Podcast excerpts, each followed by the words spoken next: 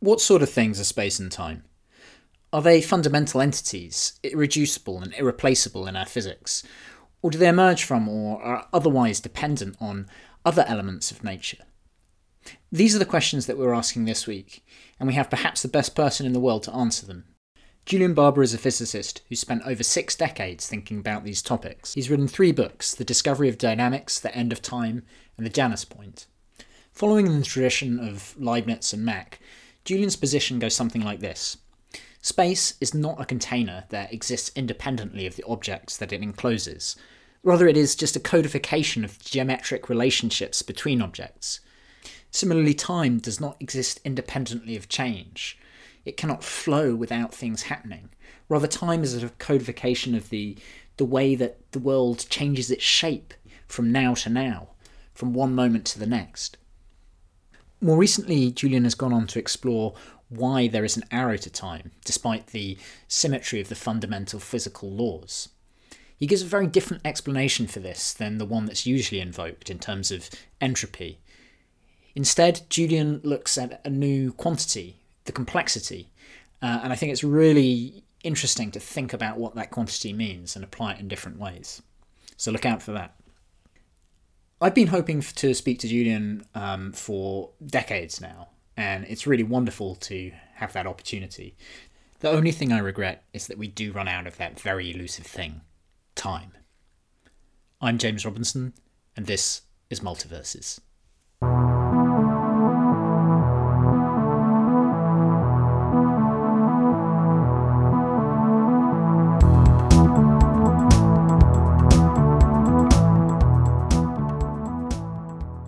Julian Barbour, thank you so much for for joining me. I want to take us back about 300 or so years to a debate which I think has greatly influenced your work between Newton and Leibniz. And I guess Newton think or thought that he had figured out the the nature of time and space based on what he discovered um, from his dynamical equations. But what did Newton believe about space and time? He he believed that well he's in his famous principia published in uh, 1687 he says that time is absolute and it flows independently of anything else in the universe anything external. Uh, like i suppose some river flowing on forever. Um, now newton Newton knew perfectly well that there were various things that measured time and that they, so to speak, marched in step so that you could have confidence in them. So, first of all, there's the sidereal time, which is goes back to the rotation of the Earth relative to the stars. But then he knew that um, a few years before he published the Principia, the astronomer royal Flamsteed at Greenwich had confirmed that the recently invented pendulum clocks keep the same time as the rotation of the Earth. Uh, but they don't keep uh, neither the rotation of the Earth nor the pendulum clocks keep time with um, solar time because the sun doesn't move around the ecliptic uniformly. So he was he was aware of that. He also uh, and what he could have said uh, which is basically what I say. And in a recent book, uh, Frank Wilczek, the Nobel Prize winner, has said that uh, the, the striking thing about the universe is that there are many processes which you can use as clocks, and they all march in step with each other. And in fact, um, that's how time is determined. Uh, UTC, the, the, the, the time standard for the whole world, really goes back to a over a hundred, I think it is in total, atomic clocks, and it's their average that counts, not not any one individual one, because each individual clock has hitches, it it it, it hmm. glitches, mm. um, and so that that underlies that principle. So basically, Newton knew that, but I don't know quite why he went for absolute time. He could just have said, well, there are processes in the universe which, which give us a good time. He says it may well be that there is no um, process, no motion in the universe, which does give perfect time. He, he does say that. Of course, the what he drew attention to was only a approximate agreement because it's always experimental. I think his ideal for time was just he wanted to have something that was perfect and mathematical. He, he's very keen on on he wants to match the uh, marvelous accuracy of Euclidean geometry. He, he wants to be as good as, as, as a top class geometer. And, and he makes that quite clear in his Principia. Um, so that's what he has to say about time. Uh, about space, we know much more about why he he he said what he did about absolute space, uh, because that was uncovered in an unpublished paper of Newton uh, called uh, the opening words are de gravitatione, um, and that includes a very detailed discussion by Newton on Descartes' ideas about motion. So, so Descartes had introduced the um, idea that uh, uh, uh, of the mechanical notion of, of, of physics that that the world is made up of material objects which are sort of all bumping into each other because they're in a plenum, uh, a plenum.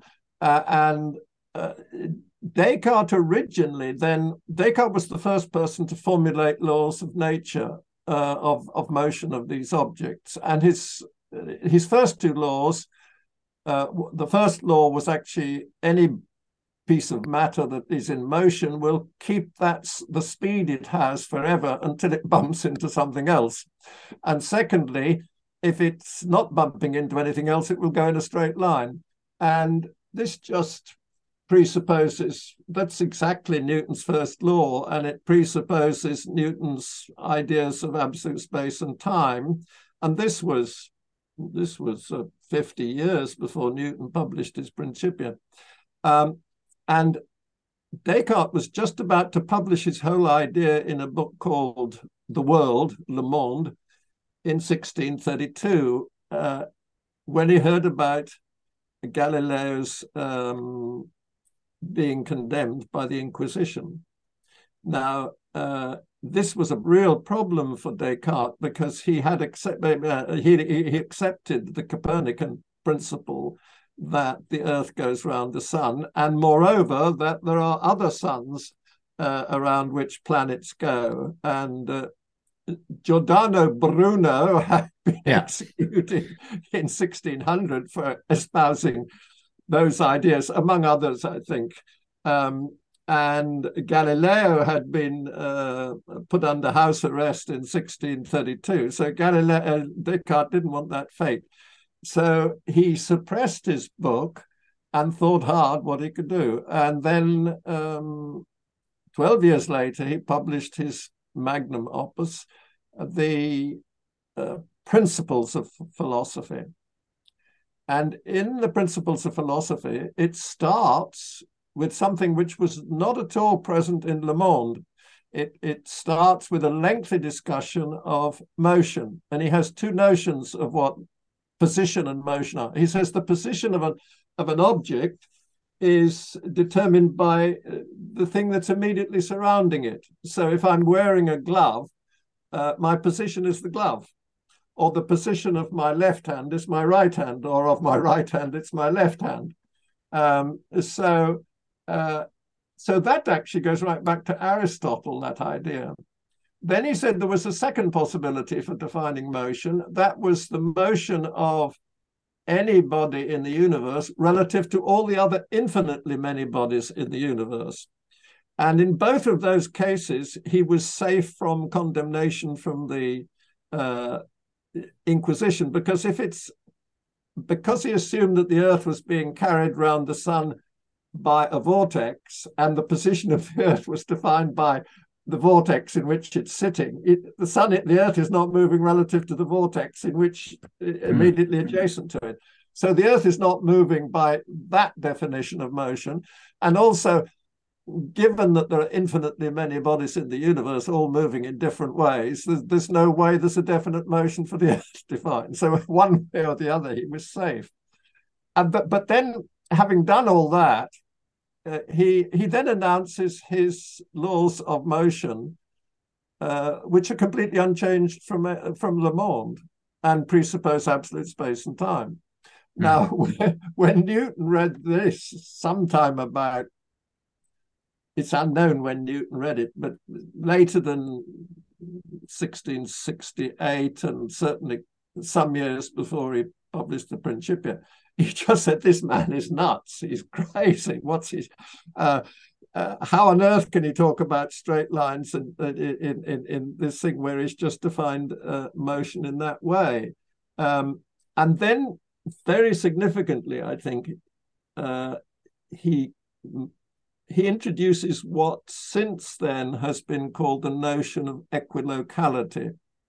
So Equilocality, as it was defined by the German relativist Jürgen Ehlers, and I think it's a very good word, means if, uh, if everything is moving relative to each other, how can you say at this moment of time that this particular mm. point is the same point that it was at an earlier instant of time?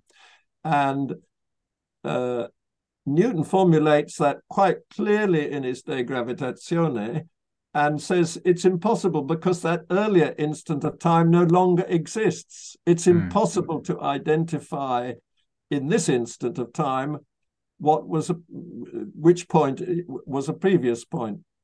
Um, and that is clearly why that combined with his desire to rival the exactitude or exactness, perhaps I should say, of geometry is why he wanted to introduce absolute space uh, so that he can talk about straight lines because he, he was well aware of the value of the law of inertia, which was already sort of floating around. Galileo had pretty well said it and, and, and so forth. Um, so that was really why he did it. But then when he came uh, to publish the Principia, there's a famous scholium at the start of it where he lays out these definitions of absolute space and time and justifies them. Now, what very few people have realized is that it, when he wrote that scholium, he had two aims in mind. One was a very serious one, which was the problem of defining motion if everything is moving relative to each other. That's a, and and to justify the introduce introduction of absolute space. But the other one was to make a fool of that Frenchman Descartes, who he saw as his great rival for his, you know, to establish his name in posterity. So a sort of, and he doesn't mention Descartes. He doesn't openly disagree with Descartes in that Principia but he's clearly got him in his sights, and there's all sorts of evidence for that.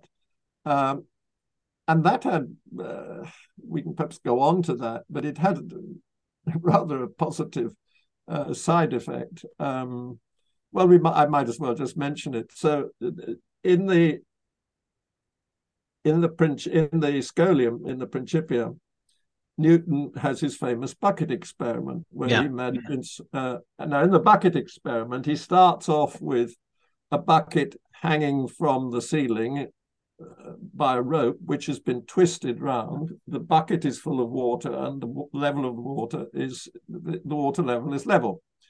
And then he lets the, the bucket loose so that it can start spinning as the rope un- unwinds. And as it does so, the water, the, the motion of the bucket is transmitted to the water, and bit by bit, the water rises up the sides of the bucket. Uh, and when it's reached the maximum height it does, there's no motion between the water and the wall of the bucket. So he says this this shows that this centrifugal force, this tendency from the center, is in no way due to relative motion. It must be due to motion relative to absolute space. Well, when Mach read that 200 years later, or nearly 200 years later, um, and quite unaware of the Cartesian background with, with, with Descartes, he just said, well, that's ridiculous to think the thin walls of the thin walls of the bucket could do that. Nobody can say what would happen if the walls of the bucket were thicker and thicker until they were ultimately several leagues thick. And I think that must have been, I, I haven't managed to check it out. I haven't got round to trying to look at everything that they, uh, Einstein wrote about it. But I'm pretty certain that remark of Mach was what made this idea of relative motion so plausible to, to Einstein. And so I think we may well uh, owe general relativity to Descartes trying to escape the, the, the, problems with the Inquisition. Um, but it's whether that's true or not, it doesn't matter. But it's it's a pleasant thought, I think. Uh, yeah. But uh, but it does. I would say it is a serious thing because Mach himself said it is very important to study the history of science, how it develops, because when you do that, you see that a lot of science which now appears to be indubitably true and cannot be challenged is actually contingent and to a large extent accidental. So I think we might say that the discovery of general relativity is accidental. And I would say this has affected the form that it takes, because I think, although I don't think there's any evidence to challenge the um, physical predictions that follow from general relativity, I do think the form in which it's represented may well be hindering uh, further discoveries, in particular, clarifying whether there is any quantum gravity, and if so, what form it should take. Because um, a critical part of the development of general relativity was the introduction of the notion of uh, space time by Minkowski. And Minkowski, if you read Minkowski's paper from 1908, there isn't a trace of Leibnizian or Machian yeah. intuition by it. So, um, uh, so I would say so. And in general relativity, as Einstein formulated, he said it's it, it must be that locally space time is is Minkowskian. Uh, mm. uh, it, it, space and time are knit together in that way. So I would say that that's not really what the Machian ideal should be. The Machian ideal should be to recover all the observational predictions of general relativity, but to explain why uh, space time or that structure of Einstein's takes the form it does. So that that's how, how I think about it. So we've rushed on rather ahead. So I suppose we should go. we've moved on about 300 and three, well, 250 years or so, and uh, we still got another 50 years or 100 years from general relativity to, to now. But um, no, I think you're right. We should maybe just recap where we've got to, um, and I think it's uh, you know the bucket experiment in particular. I, I think is is an interesting one to go over. But if we summarize the motivations for Newton or his arguments for why space and time were these fundamental, in his view, objects, elements of reality. Eh, as you mentioned at the beginning, time for him, uh, you know, I, th- I think the argument's pretty weak, but he was suggesting, well, there's all these processes going on which seem to be measuring off something common. And therefore, perhaps there's some almost Platonic ideal behind this that um, is being reflected in in in mm. all these processes. And space, as you say, he has a somewhat um, stronger basis or necessity for for saying that there is absolute space because if you want to define what a straight line is, if you want to define inertial motion, for Newton, the way of doing that was to say, well, it's it's moving against this invisible fabric, which um, you so beautifully call uh, a kind of a giant block of ice. Um, yeah, in, yeah. but you know, I think Leibniz had pretty good rejoinders to those arguments, and there's this wonderful debate between um, Leibniz and, and Samuel Clarke, who is always described as a kind of disciple of, of Newton, as if Newton is this messianic figure, which maybe he thought of himself as. He seems quite. Um, but um, and and in that debate, I think you know Leibniz keeps on.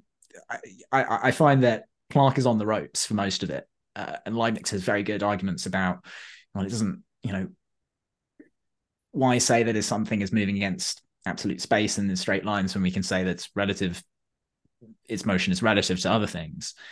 But then Clarke's really good argument comes back to the bucket and saying, well, I have this bucket that's um, you know spinning round.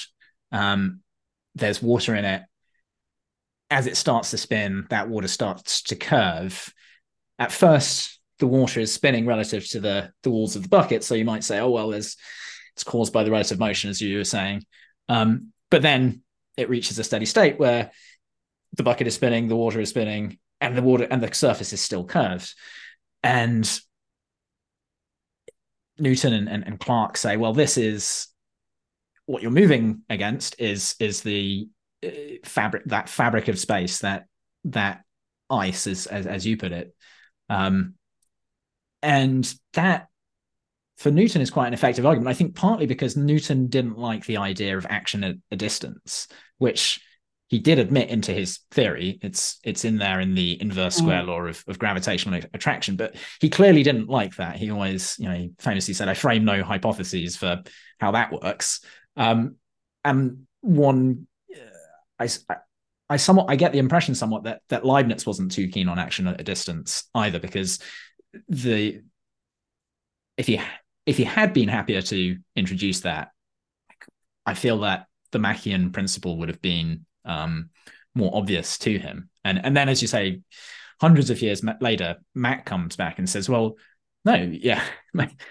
it is moving rather What about all those stars all over the place, all the matter that's in the universe?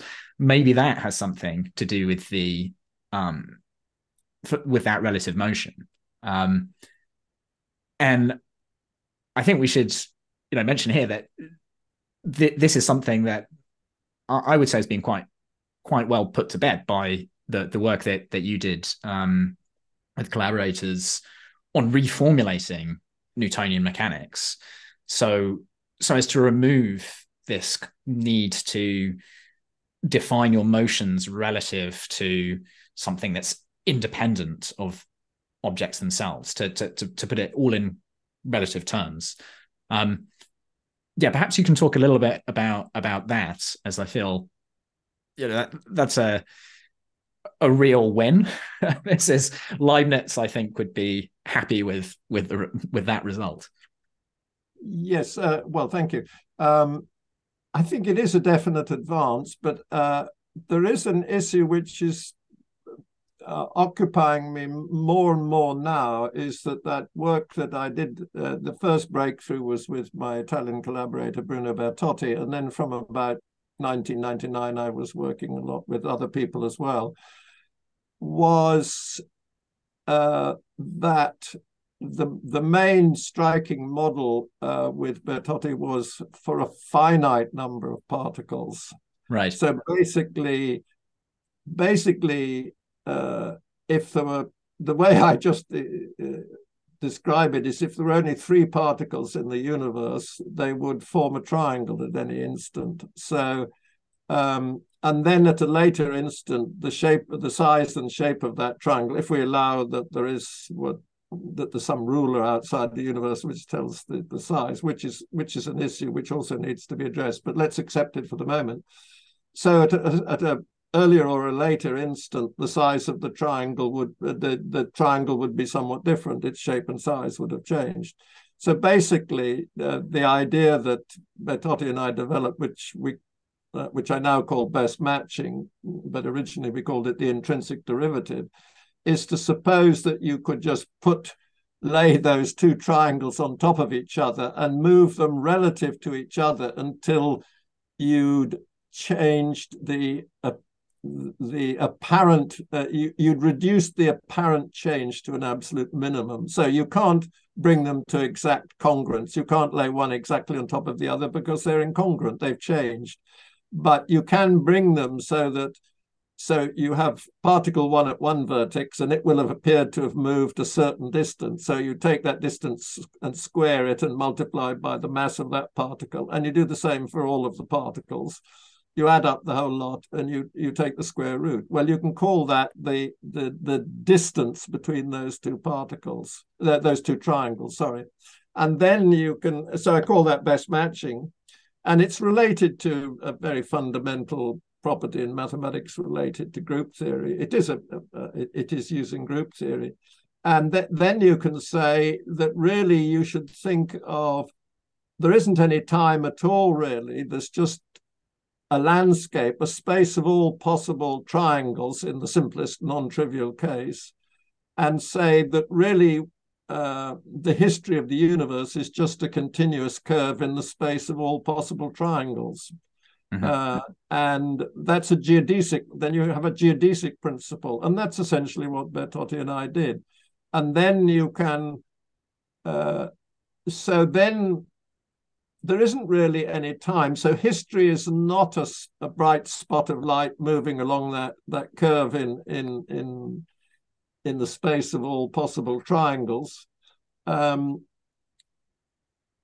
history is just the the path itself. The, mm. it, it, it is just the path. But you can. Uh, what we showed is that you can introduce a special way of labeling the points along the path, which when you do that, you find that the, the, the universe is evolving in accordance with Newton's law. And the simplest one you get is that the energy, the total energy is exactly zero. And also the, the key thing is the angular momentum is exactly zero. So mm. what you what you've done then is make the Newtonian theory much more predictive because you cut out a huge hmm. number mm. of solutions uh, and at the same time, you've met your intuition, uh, to use Poincaré's phrase, uh, a result that would uh, satisfy the mind, the mind of a philosopher, as, as Poincaré would put it. So um, I think that is a good result, but the, it is important in that that you can only do it if there's a finite number of particles. Right. Um, I yeah, I, I, I want to dwell on it just a, a little longer because, as you say, I think the fact that it requires the angular momentum to be zero. So, for instance, if we discovered, if we believed we were living in a Newtonian world, let's just suppose that, um, but we found that everything had some, everything seemed to be spinning like the whole universe seemed to be spinning. There was some measurement we could do which just suggested there was an, a, a, non-vanishing angular momentum to everything. That would sort of rule out the theory, right? If we if we discovered the fixed stars weren't fixed, um, then you know I think Newton's argument would would more or less stand that there's there appears to be some fabric against which everything is moving. The fact that we don't see that um, you know, if you, if one thinks of this in kind of Bayesian terms, you want to take the theory, you know, the, the theory that that is more parsimonious in its predictions is is the one that you want to give preference to, um, and that is um, this theory that introduces uh, shape um, uh, best ma- matching, uh, and I would also point listeners to I, I think it's just this is really well expressed in, in, your book, The Janus Point, but um, particularly people who have, who have studied some physics. There's been this kind of tradition where one begins, I guess, at, at um, secondary school and learns Newton's three laws as as three laws, and then there's a reformulation in terms of um, Lagrangian mechanics and uh, Hamiltonian mechanics, where um, you have a kind of richer way of of applying um, Newtonian mechanics. And what's really striking about best matching is that it looks exactly the same, right? The form of the equations look exactly the same as, as what you're getting out of um, Hamiltonian mechanics. But you just have to you have to do the best, best matching first. You have to be able to associate um, each point, or, or as you say, arrange those triangles so there is minimal difference between them. And it also only works or only recovers um, the same predictions in the case that your angular momentum is is, is zero. Um, so I, it when one looks at the equations, it's not it, it doesn't feel like you've had to obviously a lot of work's gone in, but it doesn't feel contrived, is what I, I mean to say. It's simple in in many senses. Um, yeah, so, if I if I can come in, I think that that's true. There's a very nice thing. So Leibniz has what he calls the principle of the identity of indiscernibles, and in mm. the in the correspondence with Clarke, he makes the point which many many people have recognised the, the strength of that he said that if if position is defined by distance from other bodies, if you move all the bodies through through absolute through Newton's imagined absolute space, or you turn east, turn them, rotate them, and things like that, nothing observable with change, and therefore you have to say those two situations are exactly the same. Now, it's quite striking that in saying that those situations are exactly the same, uh, Leibniz was anticipating group theory, the theory of group transformations, and and their interpretation. And uh, uh, it, that was brought home to me when I read a paper by Hermann Weyl, a great mathematician, in about 18, uh, 1930, where he said that uh, uh, Leibniz had anticipated the interpretation of group theory there. So group theory is really very fundamental. It's one can almost say the facts of group theory are embodied in us. We uh, just when we walk and change, turn, turn around, and things like that, we're actually making group transformations, and we see the effect in what we can see. So, so that's uh, that's fine, I think. To you know that that support. That's why it all goes through so smoothly. I would say, although conceptually, uh, Leibniz is generally felt to have had the better arguments with Clarke. When it came, when push came to shove, he failed because he, uh, uh, when the, the challenge came, how do you define motion when all the bodies are moving relative to each other? Uh, whether it's an infinite number or a finite number. And he said, well, then suppose that a large number of bodies or a fixed number of bodies don't change the positions relative to each other, then we can use them as the reference for defining the motion of the remaining ones. So that that he he failed there miserably, one has to say, Leibniz. And I think that's the, the main reason why he he he he lost ultimately he lost the debate. But uh, this is this is what we uh, that's the problem we solve with with best matching. So what we're doing so we're actually using leibniz's group transformations which he implicitly assumed 150 years before group theory was developed. So instead of imagining that we're moving one fixed set of bodies through absolute space we're imagining that we're moving what the, the same bodies but in a slightly different configuration relative to an earlier one. So, so we've got two at two instants, we have two configurations which are not the same, and we're using those group transformations not to move one relative to to different positions in absolute space, but relative to the other one, the, the earlier, if you call it the earlier configuration or the or the later configuration. So it's it's moving two things relative to each other. So you would be changing something which is observable. Uh, so if if if you were God doing this best matching of moving one next to each other, you would see the result, and you would see when they're best matched. Yeah, and of course, so if, around the problem and and if everything is if if the entire universe is is is revolving the shape best matches onto itself. So that, that it's it comes back to the identity of indiscernibles leibniz's principle and there's just nothing to to say there. It, it, there, yes, there is you can, no you can when you've got those two triangles in the best match position you can imagine them anywhere in absolute space or moving around yeah. anywhere in absolute space. It will not make one iota of difference to the to the observable facts. Um, and that's called background ind- i mean uh, one of the holy grails of quantum gravity is to achieve what's called background independence. Well uh, uh, best matching is guaranteed to do that.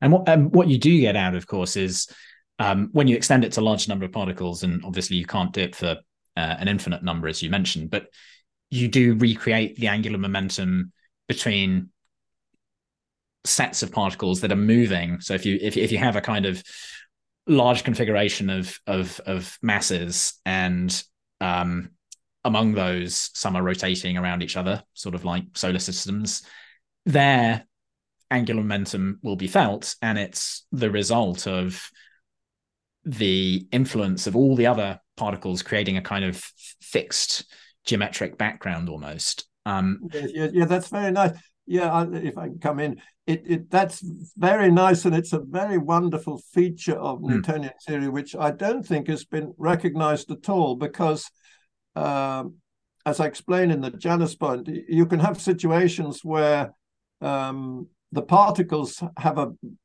more or less uniform distribution and a random uh, directions of their motions. But then, uh, as it evolves in both directions of Newtonian time, clusters form and all those clusters uh, can, as you say, have different values of the angular momentum and energy. The only thing is it must all add up to zero. The, the, the total must be zero. And that's that's really, I think, very satisfying. It, it shows that the universe is holistic. And also, I would say that what we regard as local laws of nature are emergent. So the whole universe satisfies what is called constrained Hamiltonian dynamics. That's because the energy and the angular momentum are exactly zero. That's what's called constrained Hamiltonian dynamics. So the universe as a one single entity is is is constrained. But then when these subsystems form, they then satisfy Hamiltonian dynamics because the energy and the angular momentum in each of them can have arbitrary values subject to that very important proviso that the total is is zero. It's quite remarkable. So, so that, yeah. So you know, just to finish, so that the local laws of nature are emergent out of a holistic law of the whole universe. Yeah, yeah. It it explains also something that that others may have wondered about, which is why is the inertial mass the same as the gravitational mass, or at least gives a very strong feeling for why that is. And uh, because a, a priori, there's no reason why the attraction between, uh, you know, the, the gravitational attraction between two masses should be the same number, um, you know, the same property as the um, the inertial mass, right? They, they're, they're performing quite different functions. Um, whereas that just fits very nicely within this framework. There's there's just one kind of mass, and the yeah. Well it is it is nice but i wouldn't say it's necessary. I'd say it's it's it's agreeable but not necessary. And of course you do have electromagnetic interactions right. yeah. which, which are are different. I would say it's it's it's an agreeable feature but it's it it, it i mean clearly it, it needn't have been that way. I think mm. you, can do, you, can do, best matching under all circumstances. Mm-hmm. I want to move on and talk to something um, slightly different and get to the Liouville theorem, which was for me one of the most remarkable chapters in your book, the the Janus point, where um, you start thinking about the direction of time and how that's related to. Maybe we need to wind back a little bit and, and first talk about a particular way that you can characterize shapes. So we've talked about best matching. Um, you have this notion complexity, um, which has a really interesting kind of status within um, relationships to, to the gravitational potential. Um, yeah, perhaps talk us through what is complexity. What, in fact, what got you started thinking about complexity in, in the first place? Oh, well, that's that that's that's very well.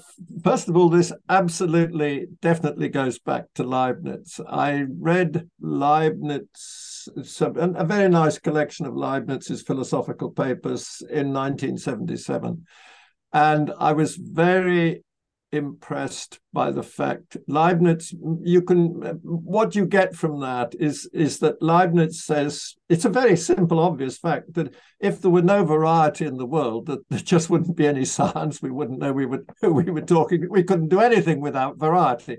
That is the sort of the epistemic foundation of everything of, of science of existence of, of everything. It's variety. And and then Leibniz believed as a metaphysical principle in in perfection that, mm. that God would strive to make things as perfect as possible. So he he are you you can interpret Leibniz as saying, um, well, one way of interpreting what he says is that the universe is striving to become ever more perfect, and I, but actually in the monadology he says that it that we are in a universe which is more varied than any other. Well, that's what I believed for quite a long time and developed that idea uh, with Lee Smolin. But after about 10 years, I began to feel that the way that Lee had produced a very interesting mathematical way of, of realizing Leibniz's idea was actually not going to get really much further. Um, but I always had at the back of my mind something uh, that would characterize variety. Right. And um, through meeting specialists in the Newtonian n-body problem, there's a relatively small number of very top-class mathematicians who work on, on developing Newton's theory of, of gravity. It's, I mean, cosmologists are using, Newt- I mean, lots of people are using Newtonian gravity all the time, but just a small number of them, as I say, perhaps 20 or 30, uh, really concentrate on really the fundamental mathematics that really is is the, the the guts of the theory, and that's very very interesting. Very few people know about it now. What uh, so all of this is to do with the fact um, that the Kant. It's ridiculous to assume that there's a ruler outside the universe. There's a problem of, of what do you mean by changing the size of the universe overall. And in fact, Poincaré, the great French mathematician, says imagines that everything in the universe changes overnight uh, gets a thousand times greater. But he mm. says it's ridiculous. You, mm. you, within the universe, you wouldn't notice anything. It's an assumption. You, really, when when you think that way, you're assuming that there's a ruler outside the universe. So so there can't be a ruler outside the universe. So um, now, this is where group theory comes in, uh, also very, very fundamentally, because the Newton gravitational potential. So, from the Newton gravitational potential, which is a one upon r potential, you get the famous inverse square law, which is one upon r squared. But the Newton potential, which is really, I suppose you could call it the motor of Newton's theory of gravity, be because it's one upon so it's it's it depends upon the separations between the particles, which means that if you move all the particles or you rotate them all, that's doing a Leibnizian move. Mm-hmm. It doesn't change the mm-hmm. value mm-hmm. of the Newton potential. However, if you change the scale, you if you enlarge all the separations, the Newton potential goes down in value. So the Newton potential is not invariant under dilatations. It's not scale invariant. But you can change it to something which the people who work on Newton's theory at this really fundamental level call the shape potential or the normalized Newton potential, and they, they, they, they, and it is the, the Newton potential made scale invariant. You multiply it by what's called the root mean square length. So the root mean square length. So you've got these separations between the particles. You you square all of those separations. You multiply. So so you've got R1, 2 between particle 1 and particle mm-hmm. 2. You square that. You multiply by the mass of particle one and the mass of particle two. Uh, and then you add that up for all the particles, and then you take the square root, and that's the root mean square length. And it change that changes with the length. So now if you multiply the Newton potential by the root mean square length, you've got the two factors, uh, one of them increases if you increase the, the lengths and the other decreases. Mm. So the effect is cancelled out. So if you just you moved get- everything further apart, there'd be no difference. That's the scale invariance. So that's the scale invariance, yes. And so you you've achieved something. Um, now, what is very interesting, so uh, and this is sort of really only fully dawned on me, and hadn't even fully dawned on me when I wrote the Janus point or Janus point. choose your pronunciation. is that the the Newton potential. So there's there's actually two fundamental. If you if you talk to if you talk to mathematicians about points distributed in Euclidean space, forget that they have mass. They're just points in Euclidean space. There's two obvious lengths associated with the, that distribution. One of them is what I've already described, the root mean square length. The other one is what is called the mean harmonic length. Hmm. Now, very interestingly, the mean harmonic length is the inverse of the Newton potential. Hmm. And so that shape potential, or the complexity as we call it, is the ratio of those two things. Now, that that's that for me, the complexity is I would say for me, it's absolutely fascinating quantity. So, first of all, um, if you, it's a measure of variety or of complexity. That's why we call it complexity, because if you've got, say, 20 particles and you move two or three of them close to each other, or you even bring them to coincidence, the root mean square length hardly changes. Hmm. But the, the mean harmonic length gets much, much smaller because it's the inverse of the Newton potential. So the Newton potential gets huge if you bring particles close to each other. And so what that means is that the shape potential is very is a very sensitive measure of clustering or variety. And that's it was when I was beginning to get aware, aware of that. I was talking to a, uh, one of these Newtonian specialists at the observatory in Paris about that. I think it was 2011, and saying, could this shape potential be a good measure of variety?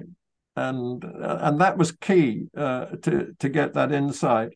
Uh, so that's one thing. But then the other thing is that it's it's you can call it it's a it's a dimensionless radius of this distribution of particles because the mean harmonic length is more or less the average of the large separations, and the mean harmonic length is the average of the short separations. Now, when you measure a, an interval, a longish interval, you take a short ruler to measure it. Hmm. So, if you want to say how would beings, observers within uh, such a universe defined by these points, how would they measure its size? Well, they would see how many times the mean harmonic length goes into the root mean square length. And they would call that the radius of their universe. Hmm. So and it- that yeah. and, and that and that has a minimum value when the when the universe is more u, uh, is more uniform than any other distribution that it can have that quantity has its minimum and then as it clusters it just goes on getting bigger and bigger Yeah. Yeah. and that then that then led to the paper that my two collaborators tim Koslowski and flavio mercati uh, were able to publish in 2014 about two years after i'd had that discussion at the observatory in paris where we find an alternative explanation of the arrow of time, which is nothing whatever to do with entropy. So, Hmm. uh, ever since the discovery of thermodynamics, it was thought that uh, the universe must end in, in a heat death where all differences are evened out. And um,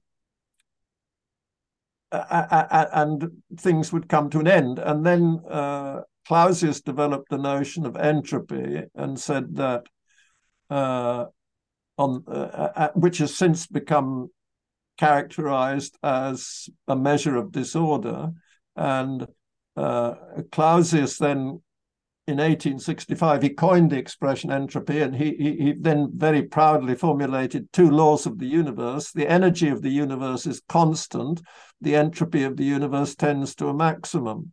Mm. So, ever since then, particularly since a famous debate between Boltzmann and Zermelo uh, in 1895 96 period, uh, it's been assumed uh, that entropy is what gives rise to the direction of time that we experience a direction in, in, in, and and in the universe uh, that's de- defined by an increase in entropy. Uh, and moreover it's a statistical effect. It's not to be found if you look at the laws of nature it's not to be found in in a single solution. It's in what's called the way the gibbs distribution evolves in accordance with Liouville's theorem. It spreads out all over the place in accordance with Liouville's theorem.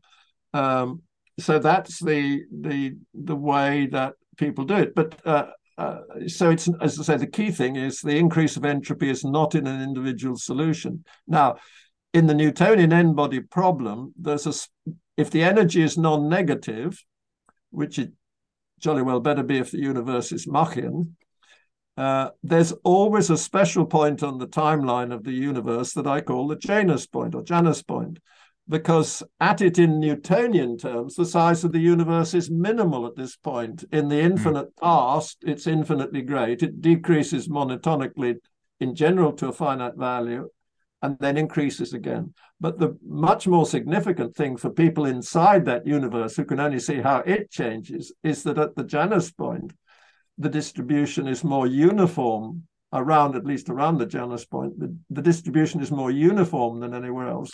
And in both directions away from it, it becomes more clustered and the complexity increases. And the key thing is that happens in every single solution. So this completely transforms the discussion of the origin of the arrow of time. Uh, and moreover, as that complexity increases in both directions away from the Janus point, these clusters that we've already talked about form. And these clusters all have a birth and a death, and their births and deaths, their arrows of the birth from the birth to the death, they all point in the same way, and they all point in the same direction as the increasing complexity. So the increasing complexity is the master arrow of time and reflects the fact that these uh, subsystems are forming. Now, uh, when does when does thermodynamics hold? Now, Einstein said that thermodynamics was the only physical theory of universal content of which I am convinced mm. that within the proper domain of applicability of its basic concepts will never be overthrown. But people just forget about that caveat. What are the conditions under which thermodynamics hold? Well, thermodynamics came out of the study of steam engines. Mm. Steam engines stop if the if the steam escapes from the cylinder. So basically, you've got to have a system in a box for things like the increase of entropy. And if you then look at the the, the atomistic explanation that was developed to explain the, the laws of thermodynamics, in particular the second law of thermodynamics, the increase of entropy, first really seriously by Clausius, then followed by Maxwell, who, who proposed his uh, the Maxwell distribution of velocities or, or, or, so forth, and then Boltzmann and then and then Gibbs. They all assume a system in a box. So you have yeah. molecules that bounce off each other. But critically, they bounce elastically off the walls of a box, which prevents them escaping. That's right. This isn't just a conceptual box. This is a real box, right? It's not. Well, mathematically, it, well, first of all, in in the laboratory, it, it's a physical box. That's where all of these things were tested. I mean, the the. Uh, I mean, Maxwell actually did famous tests on viscosity uh, in a box, um, mm. and in fact rediscovered something that had Boyle and uh, and uh, and Hooke, Robert Hooke had discovered 200 years earlier that if you have a pendulum in a in a box and you evacuate the gas in the box, the period of the pendulum doesn't change, doesn't until you until you get down to incredibly rarefied state in the gas and that was Maxwell couldn't believe that that was that, that comes out of the mathematics, out of statistical mechanics. Amazingly, it's an extraordinary result which Maxwell couldn't believe. He thought it disproved the atomistic theory. Hmm. Uh, but his mathematics, and then he then he checked. Then he did an experiment with his wife, a famous experiment with his wife, and, and, and confirmed that that was the case. But it had actually been done and forgotten, uh, sort of two hundred years earlier by by Boyle and, and Robert Hooke. Um, so this the, the, role of the box is critical mm. and and without it and in mathematical terms it says that you've got a dynamical system whose solutions are only exploring a phase space of bounded Liouville measure. Mm. So you've got two completely different situations, one where the Liouville measure is bounded and the other where it is unbounded. And in the Newtonian n-body problem, it's unbounded. And I suspect that it's also unbounded for the universe at the moment. The universe is its expansion seem, is is accelerating according to all the observations. Right, and and and just to clarify, I think there's a there's a few things we should walk back over here because this is just really fascinating. We, we've we've rushed through this incredibly interesting notion complexity, or not rushed through, but um, there's so much to unpack there and from it we get the the arrow of time and um, discussing problems with with entropy. But just on this boundedness, um, if you have everything in a box, there's just a finite number of states that you can be in. If your universe is expanding, not bounded um, number of states, and that changes many things. I want to come back as well to the traditional um, explanations of of the arrow of time, which, as you hinted, were all entropy based. And one of the unsatisfactory features of those explanations is you only get the arrow of time by adding this this past hypothesis, as David Albert calls it. You have yeah. symmetric laws of physics, and what changes things is this this kind of boundary condition, the way that things were at the the start of the universe. It seems somewhat ad hoc, and it would be nice to be able to say why that holds, or come up with an alternative explanation and as you say, from the n body problem, the particles can be set down in any configuration and they will pass through this under their gravitational interac- um, interactions, they will pass through this minimal point. And furthermore, and this is, I think, where the Liouville's theorem comes in and, and the complexity comes in, as you move away from that point, that, that minimal point is, is going to have minimal complexity. And as you move away from that, your, your complexity increases. And if I understand correctly, it's it's simply because your complexity is made of, of this this term which describes the overall scale, and this term which describes the shape. And if everything is moving apart from where it was previously, I don't want to say that the universe is getting bigger, but it's it's expanding from where it was. Liouville's theorem says, you know, phase space is kind of a, a dense fluid. Its volume is preserved as you move through it. So, so the volume of phase space, I, I want to say, of the of that configuration, but any configuration has to stay the same as it as it evolves. The separations are going to be getting larger because everything's expanding. To compensate for that, the other component of the complexity has to change as well. And the way that changes, and the way that changes is is it's forced to generate more structure. Perhaps you can read that back in a in a, in a well, more... I would say there are there are one has to, I would say one has to distinguish between what one could call the extended representation. So you can you can have a representation in which um, you imagine there is an absolute space with an absolute scale, and you mm-hmm. represent it in that, and then you distinguish between the variables that describe your system in that situation with what are called the physical variables, where you you you you get rid of the extra descript the, the extra descriptors, if you like, that mm. Newton introduced. So what you can do is you can take a Newtonian solution and then you can throw away all the suspect extra structure that Newton introduced. and that will actually just leave you with a succession of shapes. Yeah. And that's really where the truth resides. and, and basically, the Newtonian solutions, um, certainly if the energy is, is non negative, and the most interesting case is when the energy and the angular momentum are both exactly zero, which is exactly what you do expect in, in a Leibnizian Machian situation. Then, then that just has this behavior that there's always a tendency to increase. There's a that you you can think of the complexity is like the the altitude in a landscape, the the height above sea level in a, in a landscape, and and and there are there are infinitely high peaks in this landscape where the complexity becomes infinite. So the there will be a, Janus point somewhere there where the Newtonian size is minimal, but it's it's actually quite difficult to spot where it is in in, in shape space. But you can spot it. My mm. collaborator Koslowski showed precise mathematical condition where the Janus point is in shape space. But as you go away from it, instead of following a geodesic, which is the simplest law you would have, the curve in both directions from the Janus point is just always it will go back a bit, but it will or it's always trying to climb up these peaks of the complexity. So uh, and even if it will go back a bit, it will then keep on turn around and it, it will it will strive to go up. And this is what I call gravity's creative core. So mm. my interpretation of Newton's theory, it, it's nothing whatever about. It's not really about what people like Blake, the, the, the, poet and artist, so hated of sort of cogwheels turning and, and desperately boring and, and dead, really. It's a theory of creation.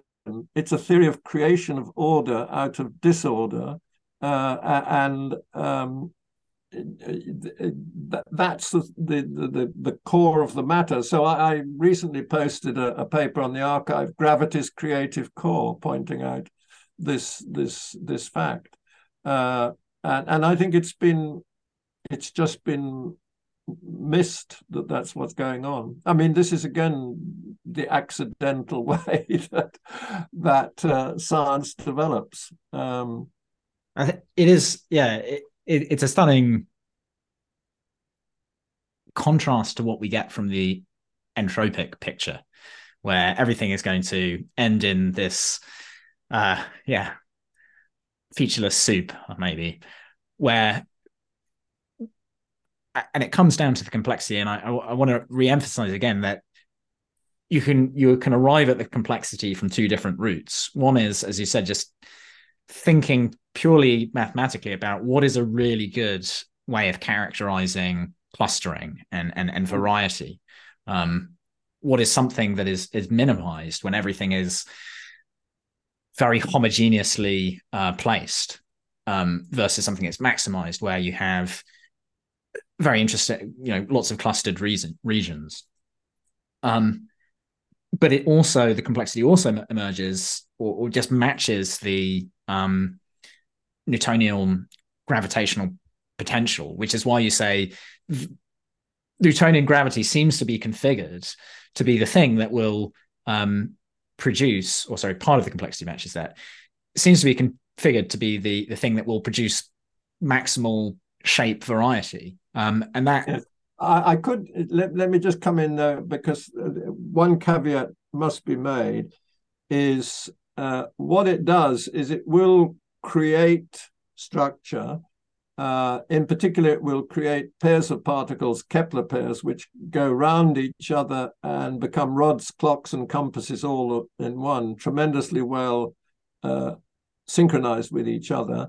Uh, but in fact, for a fixed number of particles, in the end, nothing much more will happen. The, the system gets into what's called limit cycles. So although it's not heat death, the, the clocks get ever more accurate but they they they they, they don't go beyond being clocks. Now, somehow or other, this is this is intimately, I think, related to the problem of infinity, and it's a thing about which I'm thinking a great deal at the moment.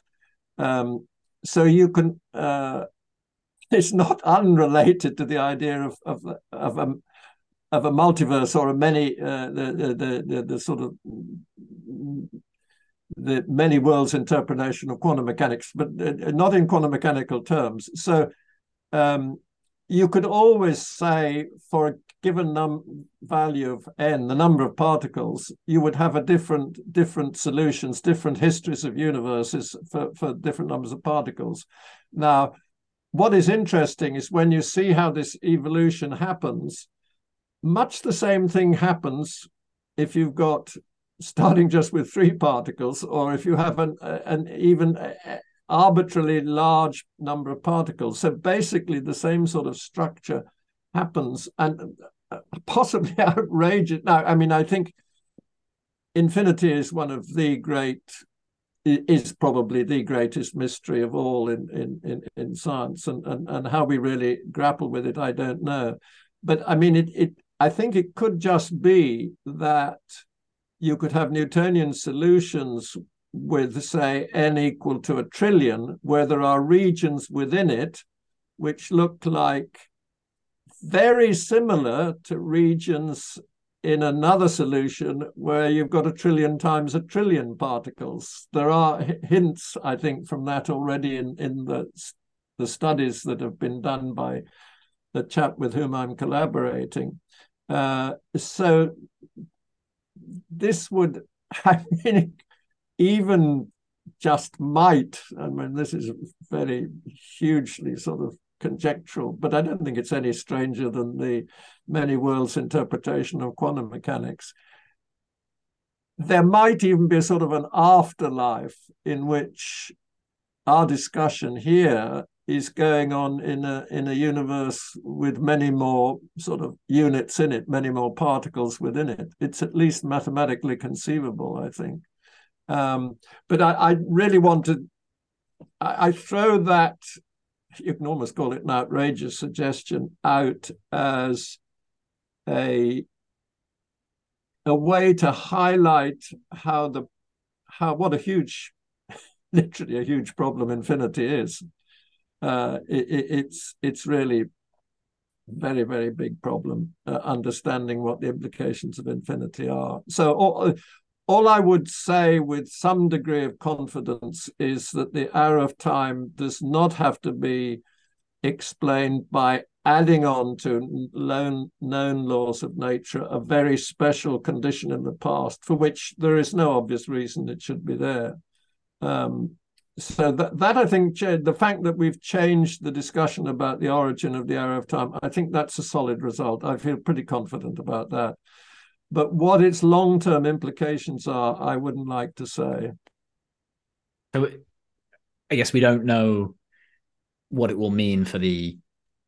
I mean, one of the questions I have is: is do you think there will be consciousness at the end of the universe? And it's almost a corollary of of will this interesting complexity that seems to be producing things, you know, really rich structures like ourselves and, and the world that we see around us, will the world continue to have that kind of richness? And I guess the answer is hard to speculate. Um, well, it's hard to speculate. I mean, I think to the extent that the the work that I've done with the Newtonian n-body problem is any guide, uh, it, it's pointing in the direction of it's something that that would be realized only at infinity. That that, mm. I mean, you can see this already if you just start with the Newtonian three-body problem, which is the first non-trivial problem. Uh, you uh, you get something of some interest, but already when you get, you see, when you, I, have been in collaborating with with someone in California who's very good at numerical work, and on his laptop, he's he started with 50 particles near the uh, the Janus point. And after a while, he devolved it, and he'd got 11 Kepler pairs, two particle pairs of hmm. particles mm. going around each other, forming ever better clocks, rods, and compasses all in one. And in addition, he'd got three particles, which had formed a pretty stable pair. So mm. this was pretty interesting structure that had been formed. Mm. Uh, that's much more interesting than can happen with the three body problem, because in the three body problem, two particles will form a Kepler pair, and, and the other particle, as a singleton, will go off in the opposite mm. direction to it. Uh, so you see the, the you can immediately see going from three particles to 50 the enrichment. So I would say just increase the number of particles um, in, in sort of scientific term is increase the, the, the, the, possible degrees of freedom and you'll just get ever richer situations. And I think that's, I suspect that may be all that one can say. I'm told by my collaborator, Koslowski, that in quantum field theory, basically they're always dealing with a finite number of particles. But if the theory is consistent for an arbitrary large number of particles, then then that, that theory is okay. So I suspect that at the moment physics can't do any better than that. But I'm not an expert in quantum field theory, so I'm a bit relying on my collaborator when I say that. But so so as I say, this has all come since I finished writing the Janus point and in in that book towards the end of chapter 18, I actually conjecture that complexity is does not just determine the direction of time that we experience, but is time itself. Hmm. And that's all very interesting. And um, uh, there's there's at least two talks of mine on podcasts where I'm I'm talking about all the the fascinating things that that go with that. Um, I, I was curious as well. Have you tried? Have you um, measured the? So I've just done something with my. Whoops, just did something. Can you hear me? Okay. I can hear you. Yes, yes. Um, have you tried to measure the complexity of? So, so one way of looking at things is is like you say to run simulations and see what emerges. But I'm curious if you if you've used complexity as a measure of pre-existing things. And one idea came that came to my mind was, you know, could we look at the complexity of something like a, a neural network in artificial intelligence? Um, you know, perhaps the the weights between neurons or your masses or or something like this, or the complexity of uh,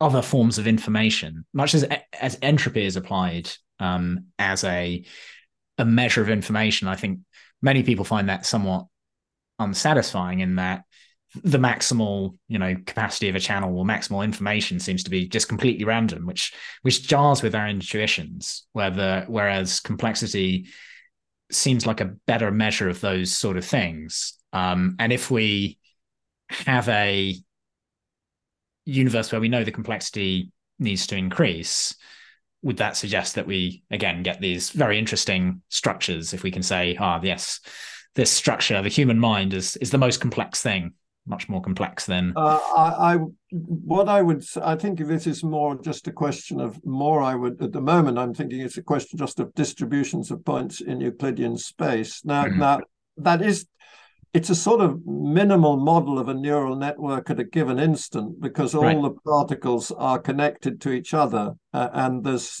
they're, they're, they're, mutually consistent all these separations because there's essentially n squared separations if they're n particles but you only need 3n minus 7 numbers to define the shape so then i would say that at a given value of the complexity there will necessarily that there will be uh, localized regions, which are particularly interesting structures. And I would liken them, perhaps, shall we say, to the human brain and, and the feeling of, of, of some sort of uh, awareness and, and consciousness. I, I, mean, this would be a, a, a theory of psychomathematical parallelism, but I see we're nearing the end and it's also half past six. I don't know whether you've got to go. We could continue this another day if you like, but I, I, I think um, probably however many hours we have will never be enough to unravel the mysteries of the universe. so that's for sure. Yes, we may have to call it here, but I would be delighted to um, to talk to you again. Um, uh, but I think we have enough material to to fill minds as it is. Yes. All right. Okay. Uh, I think probably it is just now six thirty, and you said you needed to probably to be stopping about now. That's right. I have some. I, I, have I think struggling with infinity is an appropriate place to stop. yes. Uh, well, this has just been a wonderful conversation, and as I said, I, I there's so much more I think we we we could talk about, but uh, I just wanted to thank you for you know you these are problems you've worked with or on for for decades, and uh, I think absolutely fascinating. Leibniz Mach would be happy that you are carrying forward the the torch for. Uh... nice idea. Yes. Well, the, the the intuitions for them are strong. That that you can say. Yes. It's been a real pleasure. Thank you so much, Julian. All right, pleasure. Okay.